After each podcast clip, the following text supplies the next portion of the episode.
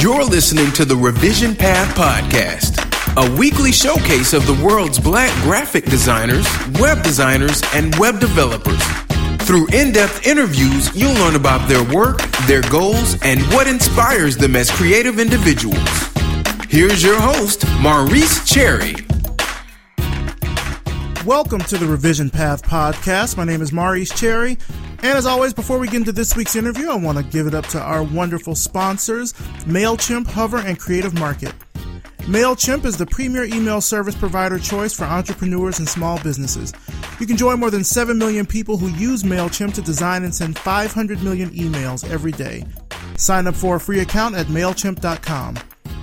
Do you need a new domain for your next project? Check out Hover each domain comes with free private domain registration, unlimited domain forwarding, and world class customer support. You can also grab a dot .online domain for just $15. That's really great for like self-branding projects and things like that. So go ahead and grab yourself a domain today and use the promo code ROAD to 100 and save 10% off your purchase. Creative Market sells graphics, fonts, themes, photos, and more starting at only $2 per item. They give away a selection of free goods every Monday. Of course, today is Monday. And they've got great bundle promotions every month. Right now, the September Big Bundle is going on. It's a massive 81 item bundle for only 39 bucks. And there's some really great stuff in this one. I know that I say that every month about the bundles, but this month is especially dope. So if you see something else you like, use our promo code RevisionPath and save 20% off your purchase. Here's our Patreon fundraising campaign update. So we're now at 19 patrons for a combined total of $150 per month. So I want to give again a huge thanks to all of our patrons who've already pledged their support and appreciation for the show. If you want to become a patron of Revision Path and get access to some really great perks like special giveaways, early access to future episodes, or a monthly Google Hangout with me and other Revision Path supporters, then head on over to patreon.com forward slash revision path and make that happen.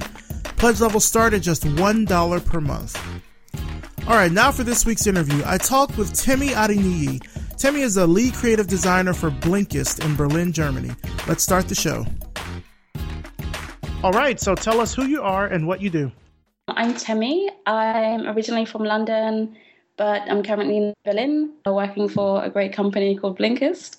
My background is more in advertising, but when I moved to Berlin, I actually made the switch to designing in house or product design. I've been designing, I'd say, pretty much from about age 11 or so. I managed to stumble upon Microsoft Front Page. I don't know if anybody still remembers that. It's kind of a throwback at this point, I guess.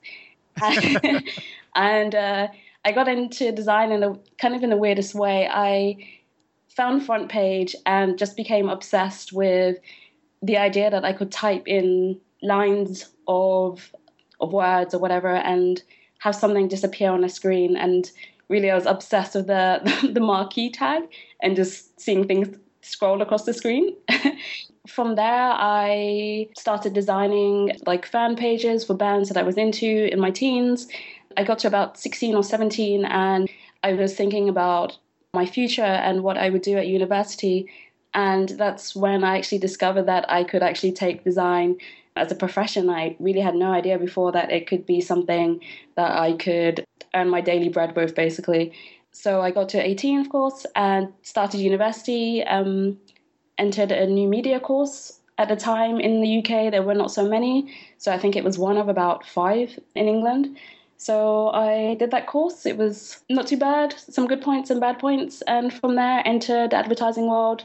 And uh, yeah, here I am now, really. Wow. So that's a lot to, to cover. I want to go back to the beginning. So you started around age 11 with front page. I was going to ask like has design always been something that you've been really interested in that you've sort of had that interest with? Not exactly. So i kind of found front page by random when i was a child. I was had this interest of just snooping around my computer and opening programs and seeing what they did.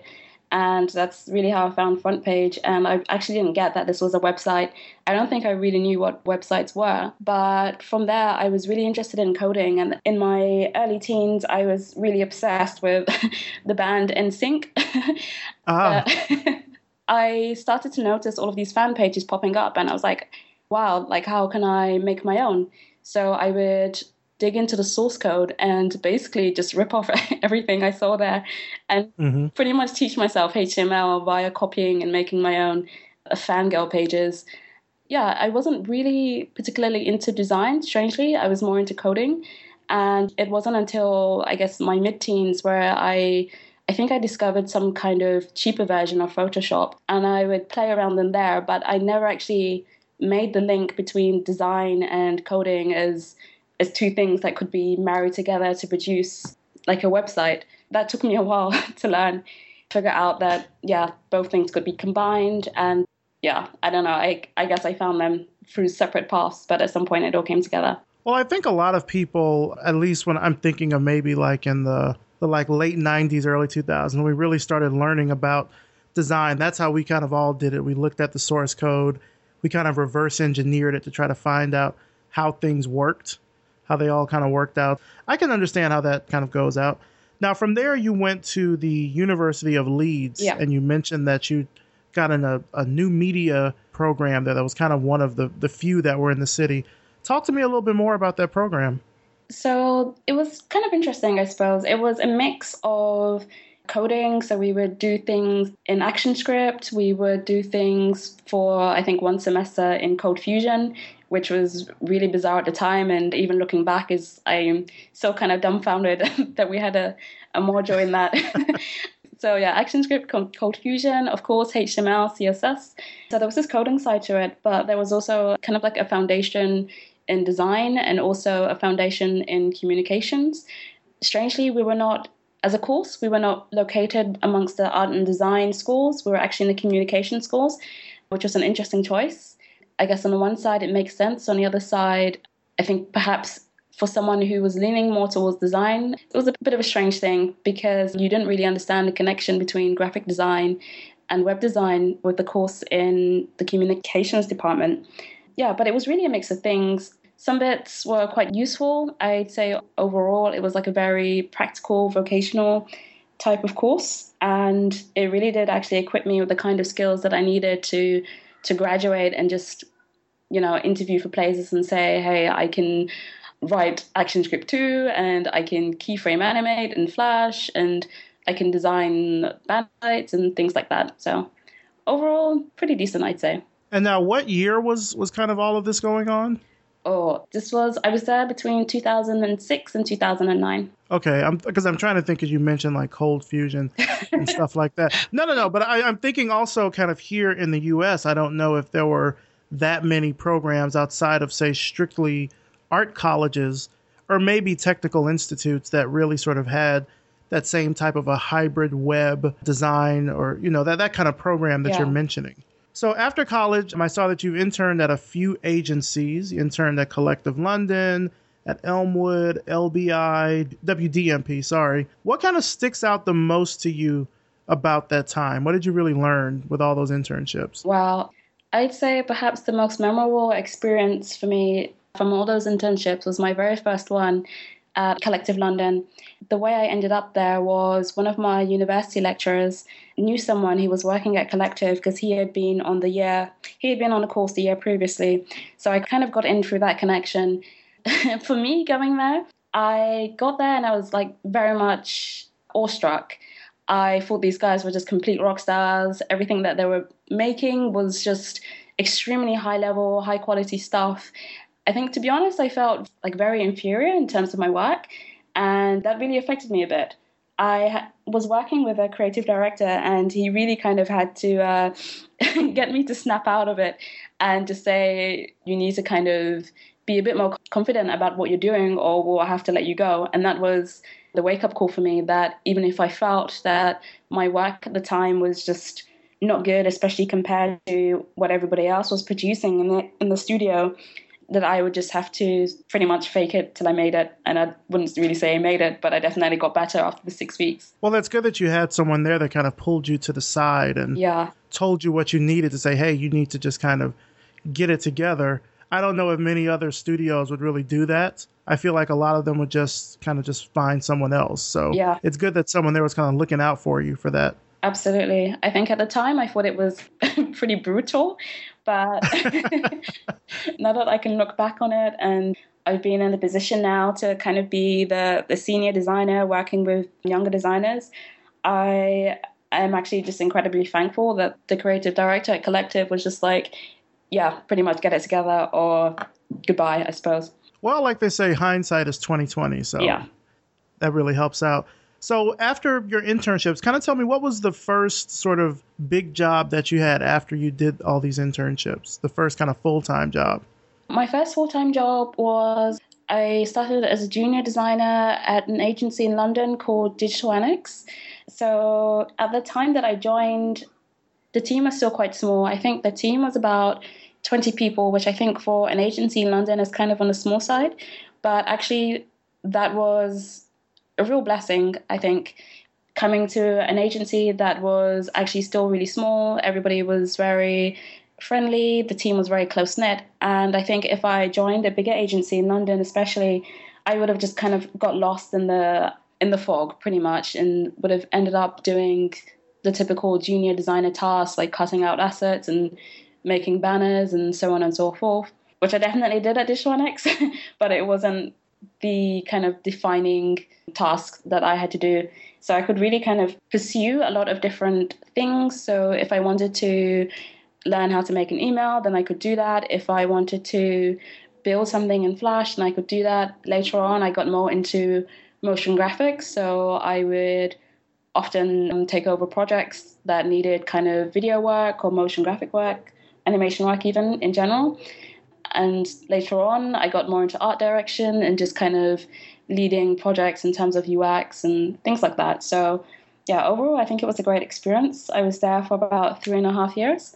I got to see the team grow, got to see the design team, especially, go from about four people to about 12 people by the time that I left. So, yeah. Yeah, that's great that you were able to really kind of grow into that role like that. Yeah. It's so interesting you say like 20 people is small. Like here, I'm thinking 20 people would be a fairly big agency. Really? Like two or three people, maybe I'd say less than 10 here, it would be considered a small agency. Oh, wow. So anything bigger than that, I mean, well, well, no, this kind of leads into another question. Mm-hmm. What is the creative scene like in London?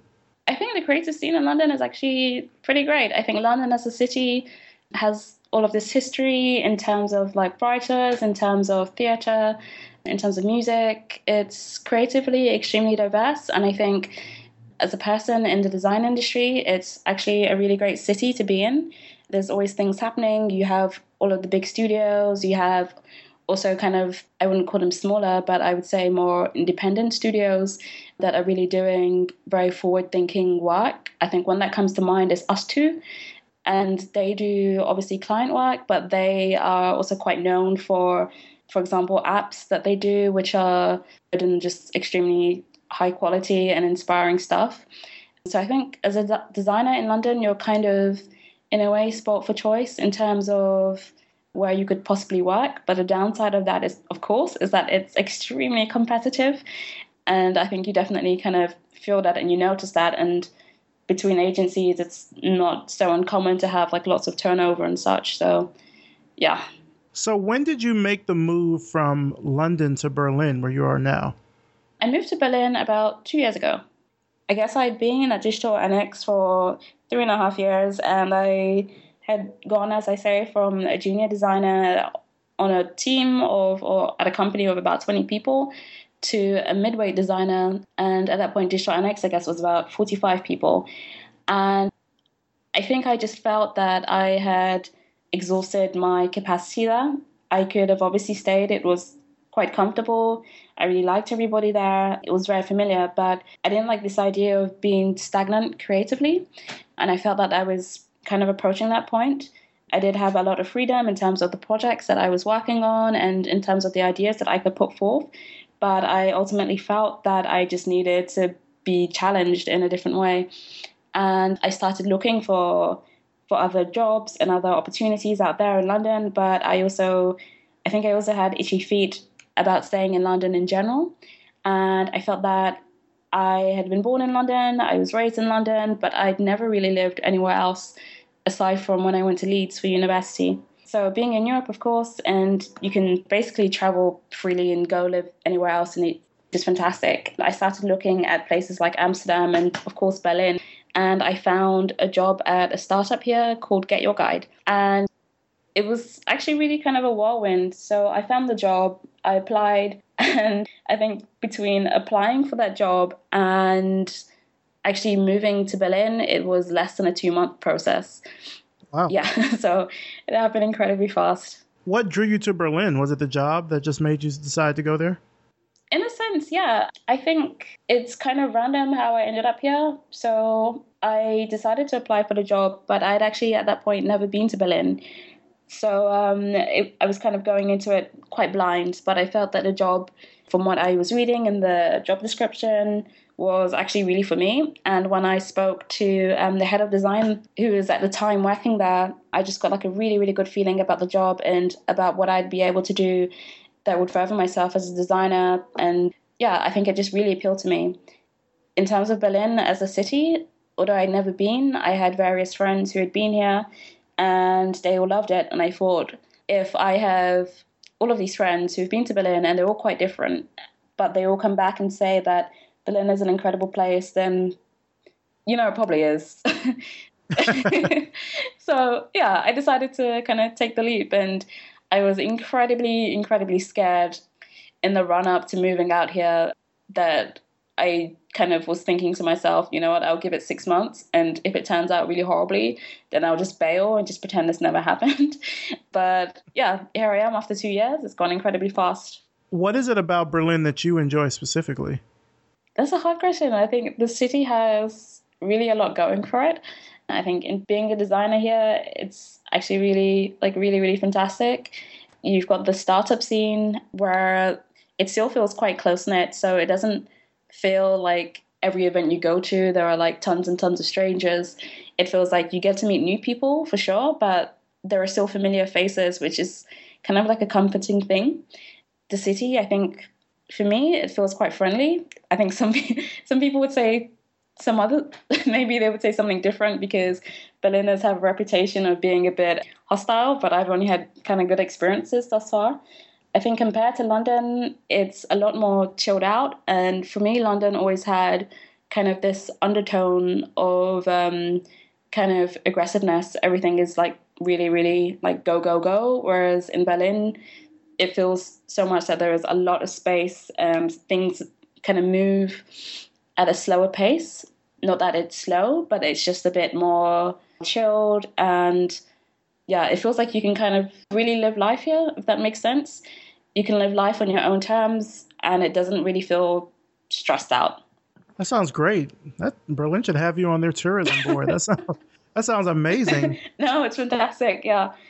I would recommend for anybody at least once for sure. So, are there any kind of, and, and this might be a silly question to ask, so bear with me. When I, I think about like design trends, I know here in the United States, the design trends, for the most part, they kind of tend to follow some themes along Americana, like it's very rustic, very woodsy, very outdoorsy.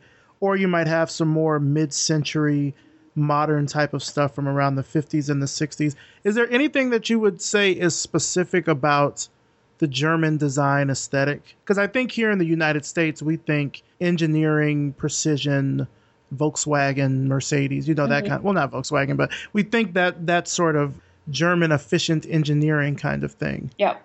I'd say in terms of trends these days, I think it becomes harder and harder to identify trends from specific locations just because I suppose it's really easy to draw influence from, from anywhere and really who knows where which trend was started i think in a way i think historically german design definitely has a pretty strong and rich history.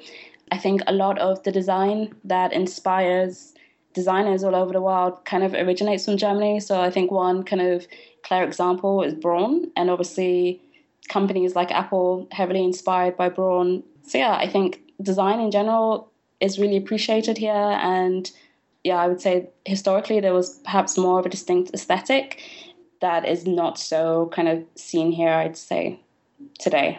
Interesting. Okay. Now, one thing that I want to talk about is diversity. Here in the United States, there is always a lot of talk about diversity in the creative industry, generally around technology, but sometimes it seeps into design as well. What is the German kind of creative industry like as it relates to that? Are those same types of conversations about diversity taking place? To me, it doesn't really feel so. I think diversity, if this discussion is had, tends to usually be along the angle of gender. So, you know, there should be more women in design or in tech. But I think in terms of, I'd say pretty much anything else. So, in terms of race, for example, I would say this conversation has not really been had here, which is a shame. But yeah, I'd say overwhelmingly the design scene here is still very much kind of homogenous. Do you think these conversations need to start taking place there? Yeah. Like, absolutely. do you think there's kind of this this uh, I don't want to say this this animosity, but certainly is there is this conversation kind of happening among you know designers of color in Germany? To be honest, I feel as a designer of color here in particular that I'm in a sense like a unicorn. I get the sense that there are actually not too many of us walking around in Germany, especially not in Berlin.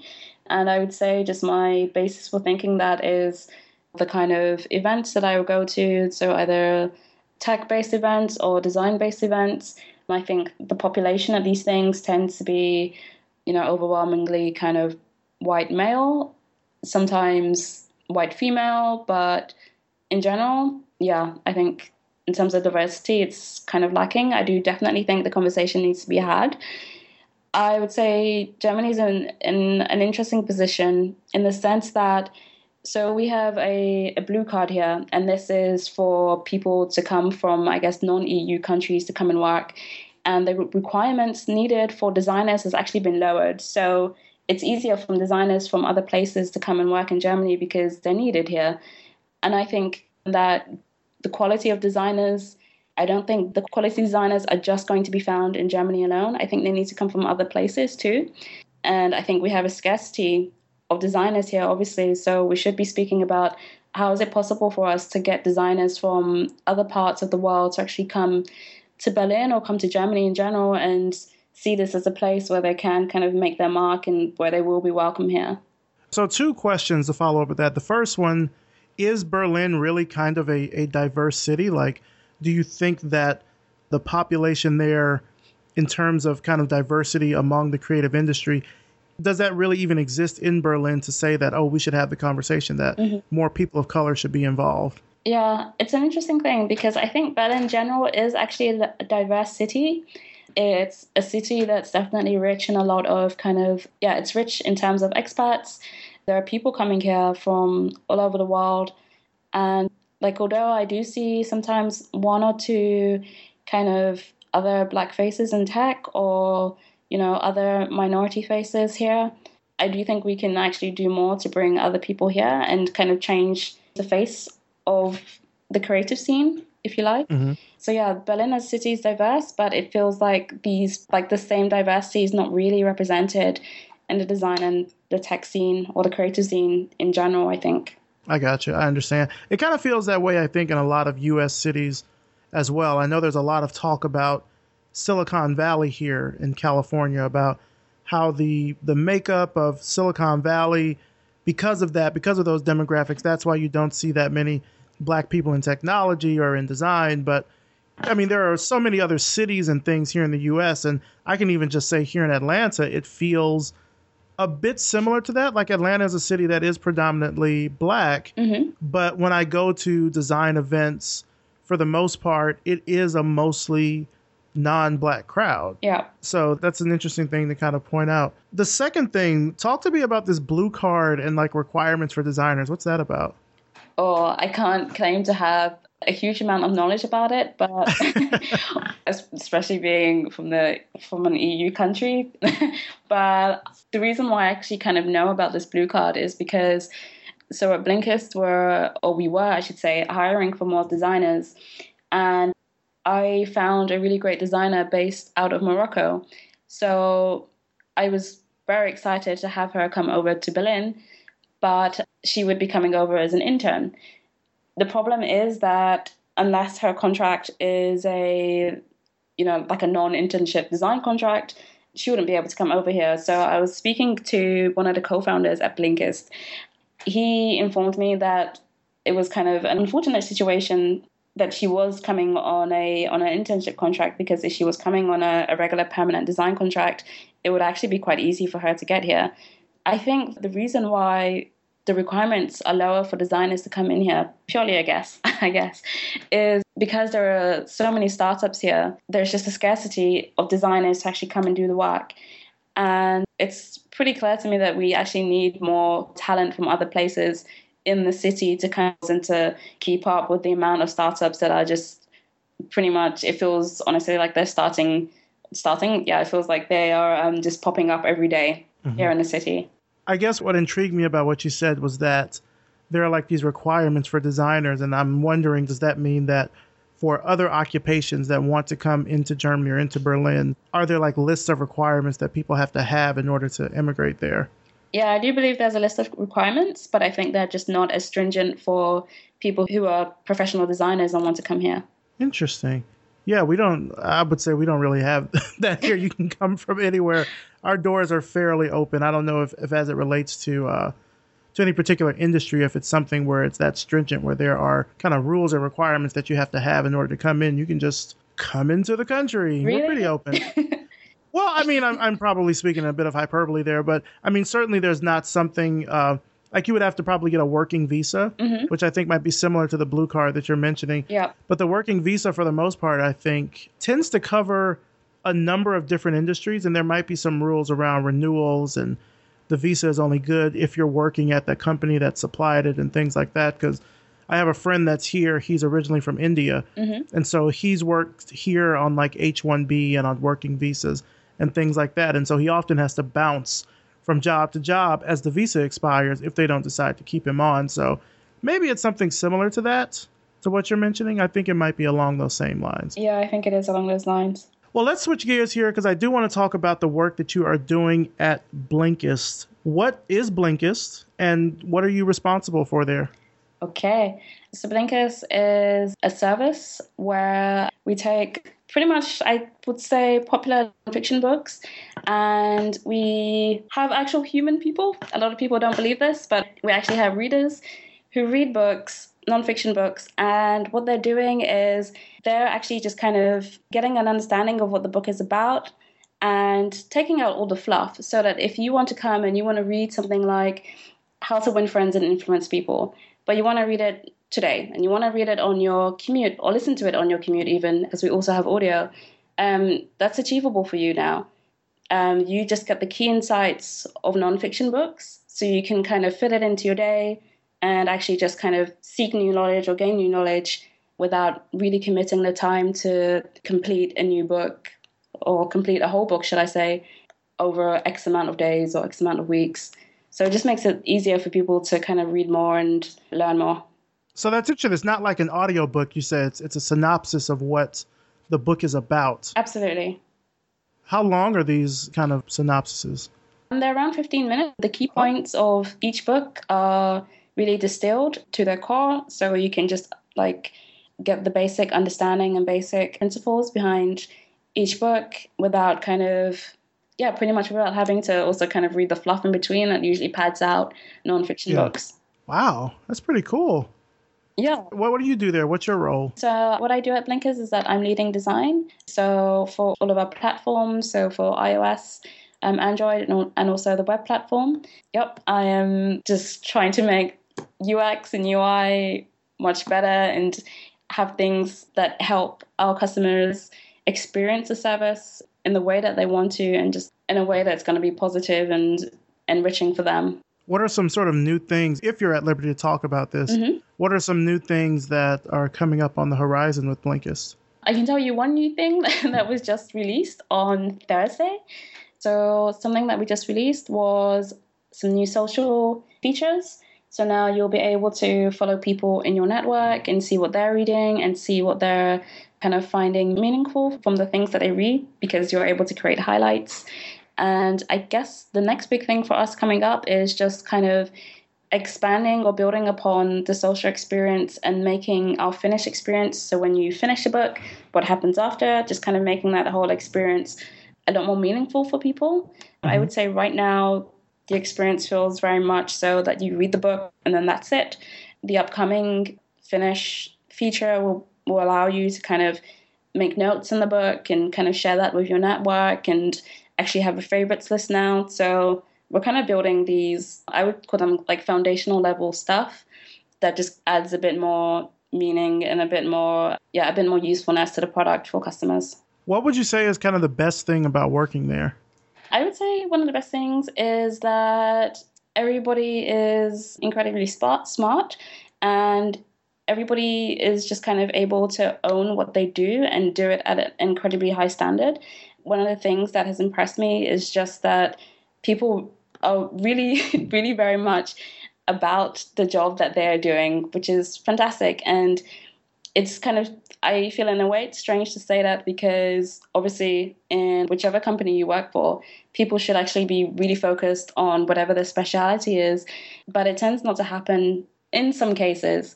But I think at Blinkist, if someone is I would say working on copywriting, they're actually really passionate about this and they're able to be the advocate for good writing at Blinkist. And they're able to have people listen and say, hey, this should be our tone of voice. This is what I've written, and kind of get people behind that and really enthused about it. I think it's kind of hard to do that in many companies. I would say that we're lucky that we have the organizational structure to facilitate that. So, yeah, I think that's one of the best things about it. Who have been some of your mentors as you've gone through your design journey? Anyone out there that's really kind of helped you out, giving you some great advice, things like that? Yeah, mentors is a funny word, I think, or an interesting concept for me anyway. I would say that I've never particularly had a mentor. A couple of years ago in my career, I was actually really kind of feeling some kind of loss around that fact. I felt that I really wanted some some guidance on a more ongoing basis which I didn't have. I would say, kind of looking back now, I don't necessarily feel that it's affected me or affected my career even in a negative way. In general, I think I've been lucky to work with peers who are super smart and always had a lot of time for me in general and a lot of kind of good insight into whatever I was working on now. But they were also kind of generous enough with their time to give me like feedback and to critique things like my personal project. So I would say I kind of had like a lot of mini mentors going on in my mm-hmm. career rather than well than one or two people who really define things for me. So speaking of projects, in your bio I know you mentioned that you are a fan of self-initiated projects. Yeah. What are some of your self-initiated projects? I can mention two. So one of the projects that I did, I think about two years ago or so, it's called 140 Song. And it was just kind of a, a silly project that I put together because I was interested in learning more about integrating a social API into a web project. So you can check it out at 140song.com and it basically pulls in your tweets. It picks two random words from the tweets and sends that off to YouTube to bring back a song. so just random and silly, but I really had so much fun with it. I'd never done at that level, which for me was kind of advanced. I before then I kind of really had no clue what an API was or what things like JSON were. I just didn't get it. So doing that project really allowed me to kind of further my understanding of those technologies, which was awesome. Another one I did was kind of another silly project. I think uh, most of these projects are just actually quite lighthearted. So the second project was something called Clichegram, and I just took a bunch of tags from Instagram that I thought were really typical cliche type tags from from Instagram. Yeah, so things like latte or selfie or whatever and it was just kind of like a um, an aggregator, so you could see all the pictures from these particular tags. Yeah, just a silly project that I did in a week, but kind of funny. What kind of keeps you motivated and inspired with all the work that you're doing? I say for me, it's the the realization that I'm actually not where I want to be yet. I suppose I have a sense of where I want to go in my career and where I want to develop as a designer. So the idea that for me personally, I'm not to the standard that I want to be kind of keeps me working working more towards it. Keeps me going forward. What advice would you give out there for someone that kind of wants to get into design or maybe even wants to follow in your footsteps? What what would you tell them? Someone who wants to get into design, I would say the number one thing is just practice, just do work. I am even still so inspired by younger designers who set themselves challenges like, I want to produce a design for the next, I don't know, 30 days or something. I think that's incredibly inspiring, and I think that's really the only way to get better. And I think even for designers who've been in the industry for a while, I really believe that kind of your design ability it's something that you need to keep working on otherwise it just diminishes. So i think always challenge yourself always just do new work. Don't be afraid to contact people that you admire on like places like twitter or behance or whatever and ask for advice. It might take them a while to get back to you but i think the good ones or the i don't know like the humble ones will definitely email you back and give you like some advice and some tips. I would say the big one, which I learned early in my career at Collective London, in fact, was to not be shy about gaining feedback from people. Mm-hmm. Even if you think your work sucks, just put it out there, put it out there as early as possible, and get advice and get opinions, yeah, as frequently as you can, I would say. Okay, I have a series of questions I want to ask. I guess I can call this the uh, the lightning round. I'm I'm stealing this from another podcaster. His name is uh is Will Lucas, and he has a show called the Of Ten Podcast. Mm-hmm. And usually near the end, he asks like a series of of like lightning round type questions. So I'm gonna ask you a few questions and just give me like the first answer that comes off the top of your head. Mm-hmm. What's your favorite sweet treat? sour candy. So, like Sour Patch Kids? Yeah, like these sour ones. Okay, all right. Kind of obsessed. Favorite TV show? Twilight Zone. Interesting, a classic. Okay, all right.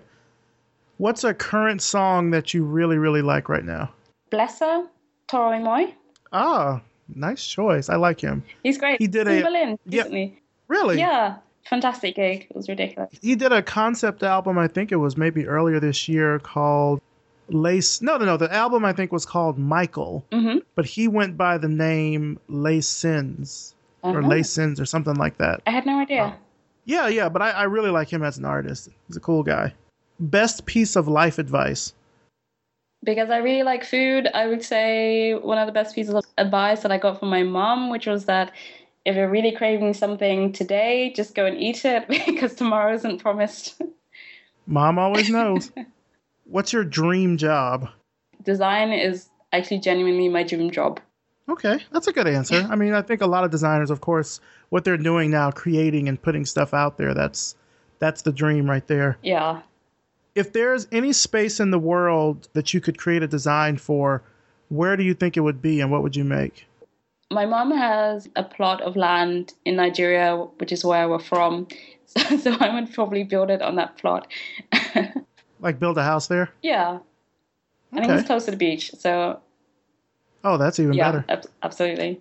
Now you've kind of, you know, moved from London now to Berlin, but if you had the opportunity to live and work somewhere else, like dream opportunity, where would you go? I think for many, many, many years it was actually New York City, and I would say New York still holds like a lot of appeal for me.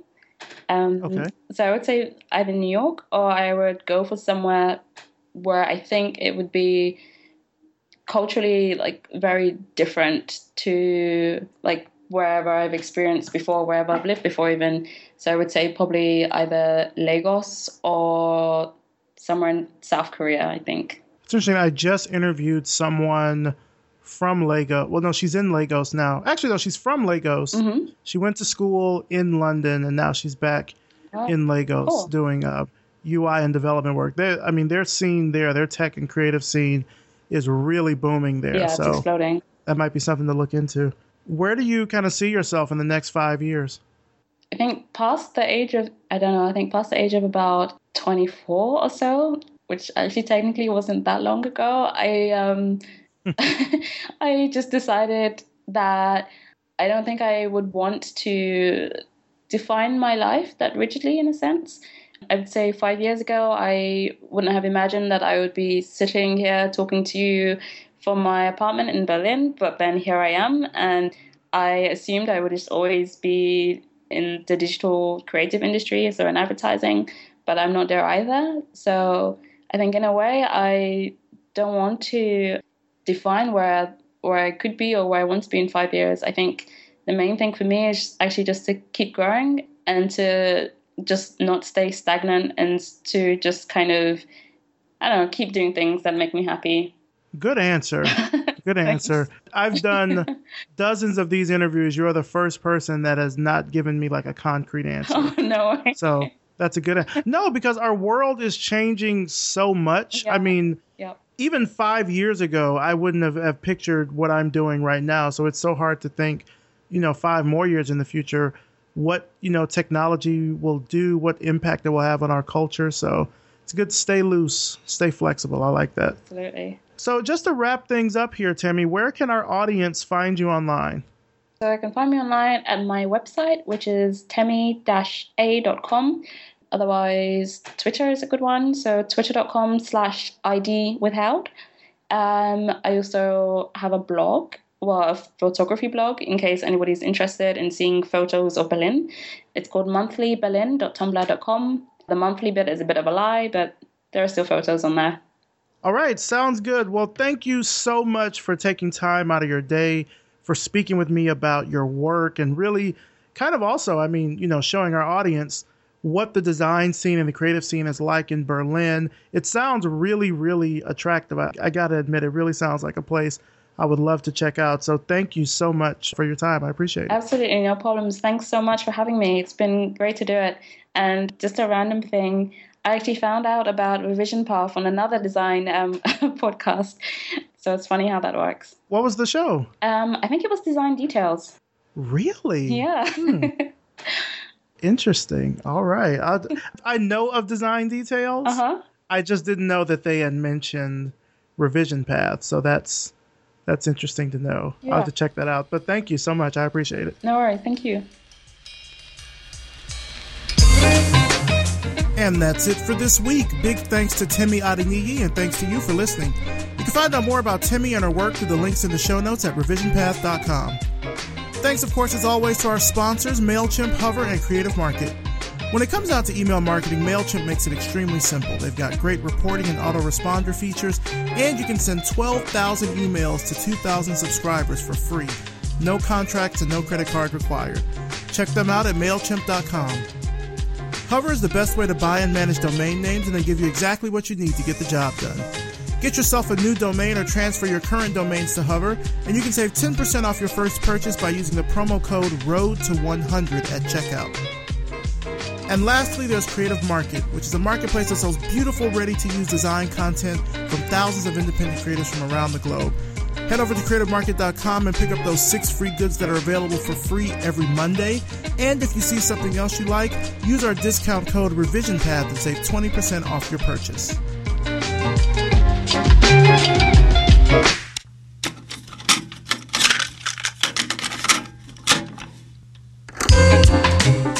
Episode was edited by RJ Basilio and produced by me, Maurice Cherry.